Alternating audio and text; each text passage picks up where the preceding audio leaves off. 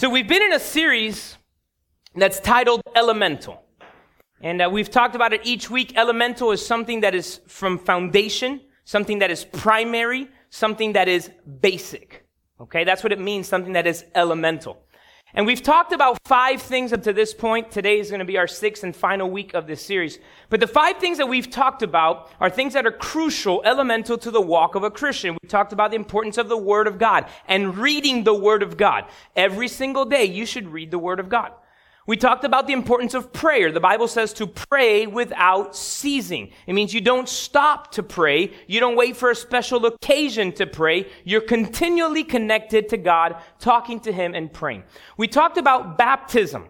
Baptism in water, full water baptism. A couple of things about baptism. Number one, it's not done as a child. This is not something that a parent says we're going to baptize the baby and, and, and, and this, this is something that you do when you understand what it is that you're doing and you make the choice to be baptized, which is the representation of dying to the flesh, resurrecting or coming up to life as a new creation. And the Bible says in the book of Hebrews that it is a spiritual circumcision of the old man being cut off so that we can be more sensitive to the voice of God, so that we can follow with more purity what God wants of us. We talked about worship, that it's more than just a song. Worship is our life. Everything that we do brings worship, honor onto God. And last week we talked about going out, about evangelism. The Bible says that the Great Commission is to go into all the world and preach the gospel. And what does it mean to go into all the world? It means our area of influence, our world. Some of you walk in a different world than I walk in. Some of you work in a different profession. You work, you, you go to a different grocery store. I'm a Costco guy. You might be a BJ's person. I go to Publix. You might go to Winn-Dixie or Sedano's, Aldi's. I don't know. We all have different places that we go to. But that place that we frequent, frequent, that is our world. And we are into our world to tell everyone about Jesus. It is our responsibility as believers to tell everyone. And today, as we wrap up this series, we're going to talk about something that is equally important and something that we've talked about, as a matter of fact, throughout the entire year several times because God had put into our heart as a church that this was going to be the year of love. And today we're going to talk about love again. See, many of us as Christians, we, we forget that we're supposed to love.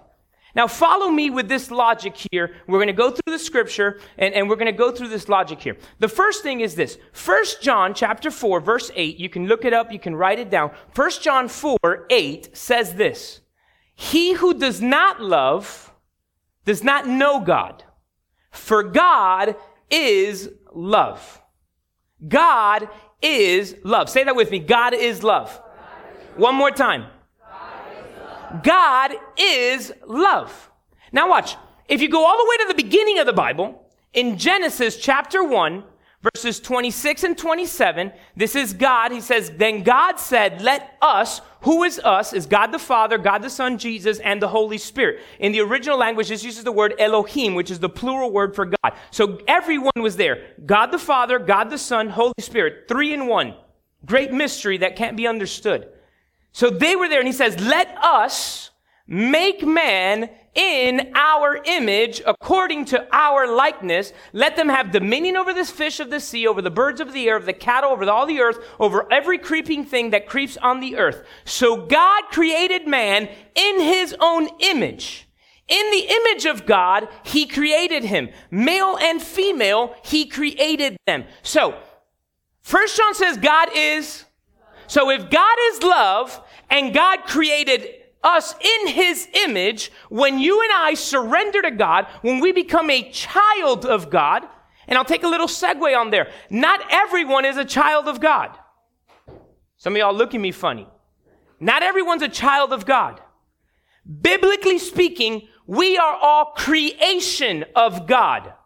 But when you surrender your life to God and accept His Son Jesus, that is when you are grafted in, you are adopted into the family of God, where you can call Jesus your older brother and God the Father. At that moment that you are grafted in, that you are adopted, you take on his similitude, you take on his attributes and personality, and at that moment in time, as a son or daughter of God, you and I are supposed to walk and show love. Why? God is love. See, do you remember what John 3:16 says? For God so loved the Cubans that he gave his only begotten son no, no, that's not what it says. For God so loved the people in, you know, Africa. For God so loved this or that. No, no, no. For God so loved the world.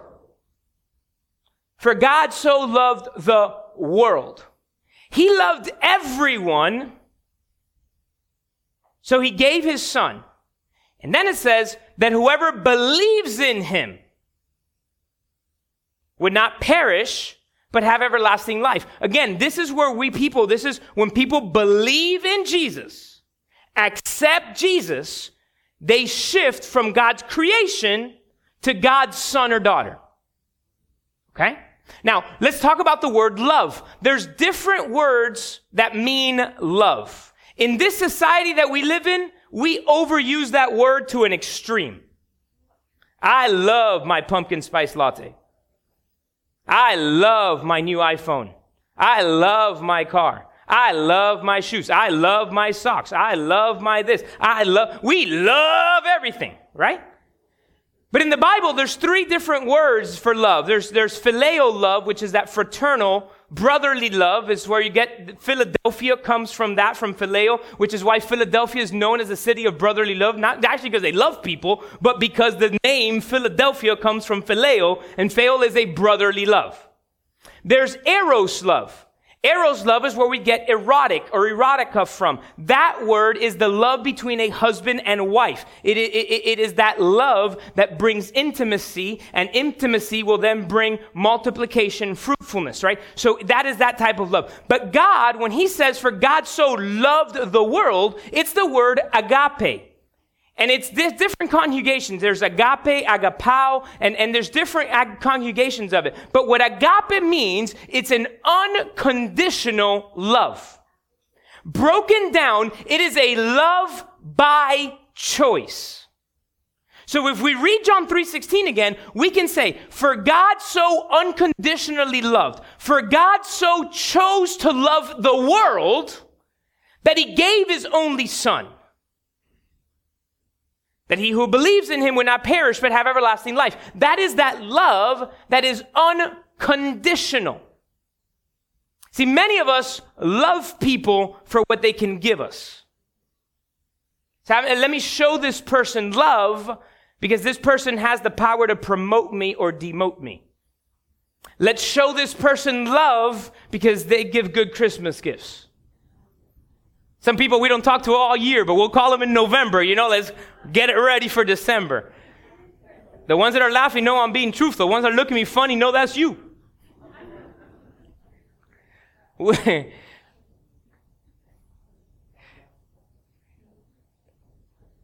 Real love, agape love, is unconditional. It is a love by choice. And that's the new commandment that Jesus gave us. See, in John chapter 13, verses 34 and 35, and I hope you're taking notes so you can read these things later on, okay? John 13, verses 34 and 35, Jesus talking to the disciples, that's what he said. A new commandment I give to you. That you agape, unconditional love, that you choose to love each other. As I have unconditionally loved you. I mean, stop there for a second. Judas betrayed Jesus, and Jesus knew he was going to do it, but he still chose to love him. I mean, that's a deep message to unpack, even of itself. Jesus knew what Judas was going to do, but he still chose to love him. So he tells the disciples, A new commandment I give to you. And this comes after the time where they asked Jesus, the, the, the Pharisees, and, and, and, and they try to trick Jesus. And they're like, What's the greatest commandment? Jesus says, love the Lord your God with all your heart, with all your soul, with all your mind, and love your neighbor as yourself. In these two things hinge all the laws and the prophet. Loving God, loving people. Choosing to love God, choosing to love people unconditionally. So Jesus tells the disciples, a new commandment I give to you, that you unconditionally Love by choice one another as I have unconditionally and by choice loved you, that you also unconditionally and by choice love one another. And watch verse 35. By this, all will know that you are my disciples. If you have love for one another. See this? By this, choosing to love people everyone will know that you follow me, that you're my disciple. You know what happens? There is a great number of Christians all around this world that forget to love. And because of that, there's people that choose not to pursue God or go to church because of a bad experience with a Christian that did not show them love. So, what are we supposed to do? We are called, we must walk in love. We must show love. We must speak in love. We must love. Now, uh, can I be honest with you guys? Is that okay if I'm honest? I don't pass, I don't get a passing grade on this every day. Sometimes I don't say things in the most loving manner. And I got to catch myself repent, get right with God, then suck it up and go to the person and apologize. I'm sorry that this, I said this wrong way. Sometimes it's not enough to just say, I'm sorry to God. All right? You hurt somebody. And that somebody that you hurt might never want to hear of God again. And when you get right with God and God urges you, now go to the person and say, I'm sorry for X, Y, or Z. That's why I said you got to suck it up. Go. We must show love. Do we always do it? No, I, I, look, I went to Wendy's the other day. I'd been here working all morning long. I was hungry. We had a few volunteers. I think Miss Barbie was here. Uh, I don't remember who else was here. And I was getting hangry. Okay?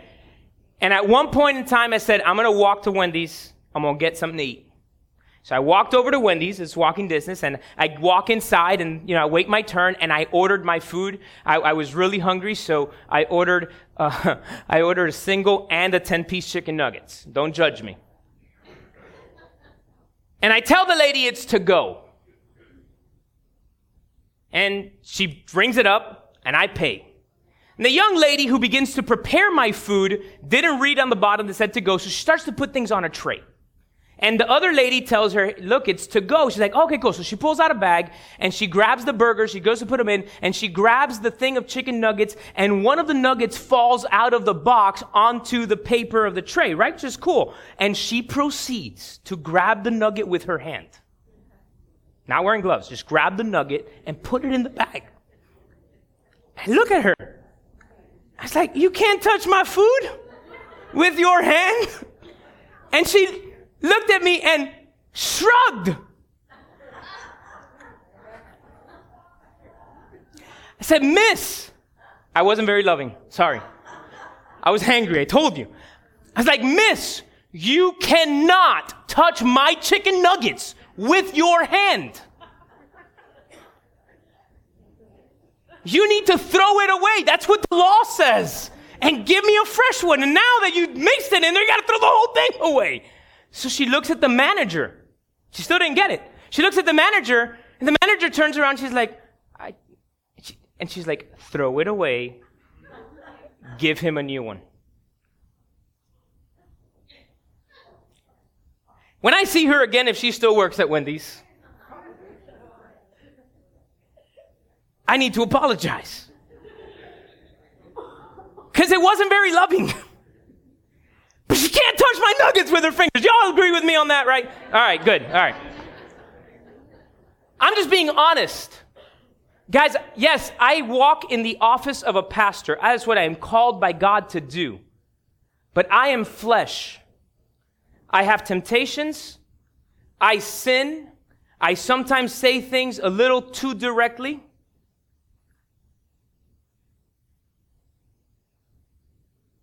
And if I've hurt you and I realize it, you've probably experienced an apology from me.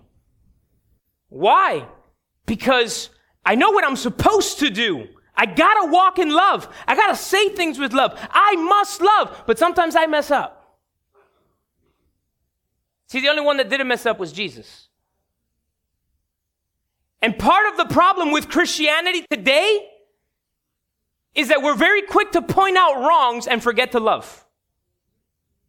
See, and this is why we're living in a time of society where if I tell you that I disagree with something because it goes against what God says in the Bible, automatically I'm told I have no love. But no, I can discipline, I can say something is wrong before the eyes of God and still show you love.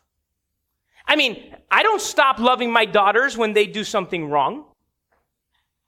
I correct them because I love them. I discipline them because I love them. But I still love them. And so what happens is many times there's people that are doing something that goes against the heart of God, and we know it because the Bible says it, but we don't show them love. We just criticize. We condemn. We put down. Newsflash, that's wrong too. We are called and we must walk in love with everybody, to everybody. See, you're not called to like everybody. I like all of you, don't worry about it. We're not called to like everybody, but we're called to love everybody. It's not easy. It's not easy. Uh, see, it requires you going out of your way to show love to some people. Like somebody that did something to you and you go out of your way to say hello. You go out of your way to be a blessing, to show them the love of God. Because you know what the Bible says in the book of Romans? That while we were yet still sinners, God loved us and has sent his son to die for us. Not when we got better, not when we stopped doing things that were wrong. It's while we were still sinners. While we were still in our sin, God chose to love us. Then church, we must remember that we've got to love other people. Colossians chapter 3. If you go with me to Colossians chapter 3. Colossians chapter 3.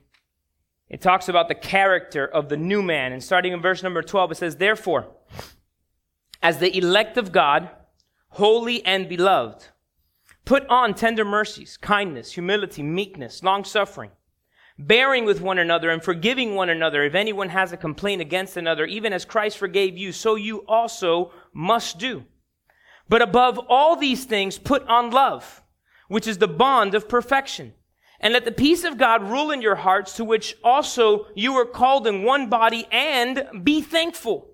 Let the word of Christ dwell in you richly in all wisdom, teaching and admonishing one another in psalms and hymns and spiritual songs, singing with grace in your hearts to the Lord. Verse number 17. And whatever you do, in word or deed, do all in the name of the Lord Jesus, giving thanks to God the Father through him. There's two things that jump out on me, at me, in this passage of scripture, and it comes out twice. It's in verse number 14 and in verse number 12. It says, put on. Put on. Verse number 14 says, put on love. You know what that's telling you? It's the same word agape. It says, every single day, clothe yourself, put on love. Before you leave your house, put on love. Let me ask you a question. How many of you brush your teeth before going to bed? Raise your hand if you brush your teeth before going to bed. That's good. Dentists would be happy. Put your hands back down. How many brush your teeth when you wake up? Right now, now, okay, watch, watch. Follow this logic with me, okay? Did any of you eat while you were sleeping? I mean, did you get up and do something that your teeth now has a piece of corn while you were sleeping? No. But what happens? While you were sleeping, you were doing nothing. So the bacteria in your mouth begins to grow and multiply, which is why you wake up in the morning with stinky breath. If you didn't know it, it's because of bacteria in your mouth. So you brush them before going to bed, but because you did nothing, bacteria grew and your breath got stinky, so you woke up and you brushed them again. Perhaps you gargled some scope before going to bed, brushed your teeth, then woke up in the morning, gargled again, and brushed your teeth. Why? Because when you do nothing, even if you go a prolonged amount of time down the day without talking, you begin to get bad breath. That's the natural. Can we go to the spiritual? See, when you stop pursuing God for a period of time, you get stinky breath. When you stop reading scripture, you get stinky breath. When you stop praying, you get stinky breath. And we've got a bunch of Christians going out into their day with stinky breath. That's what the Bible says, put on. See, before you leave the house in the morning, Go read the Bible. That's, you know, gargling some scope. Spend some time in prayer. Spend some time in worship. You're brushing your teeth. You're putting on. Come on, you don't leave your house buck naked. You were born buck naked and they put clothes on you. Every single day we put on. We must put on love. Because that's how the world knows that we're disciples of Christ. The world knows. I mean, some of y'all people slay people not being the spirit. You just had bad breath. And that's what's happening. We're going into the world. We're going into our workplace. We're going to our school. We're going to Costco. We're going to all the different places that we go, our world, without having brushed our spiritual teeth. And the world says, this guy says one thing. He dresses nice. He does all these things, but man, can he use the tic tac?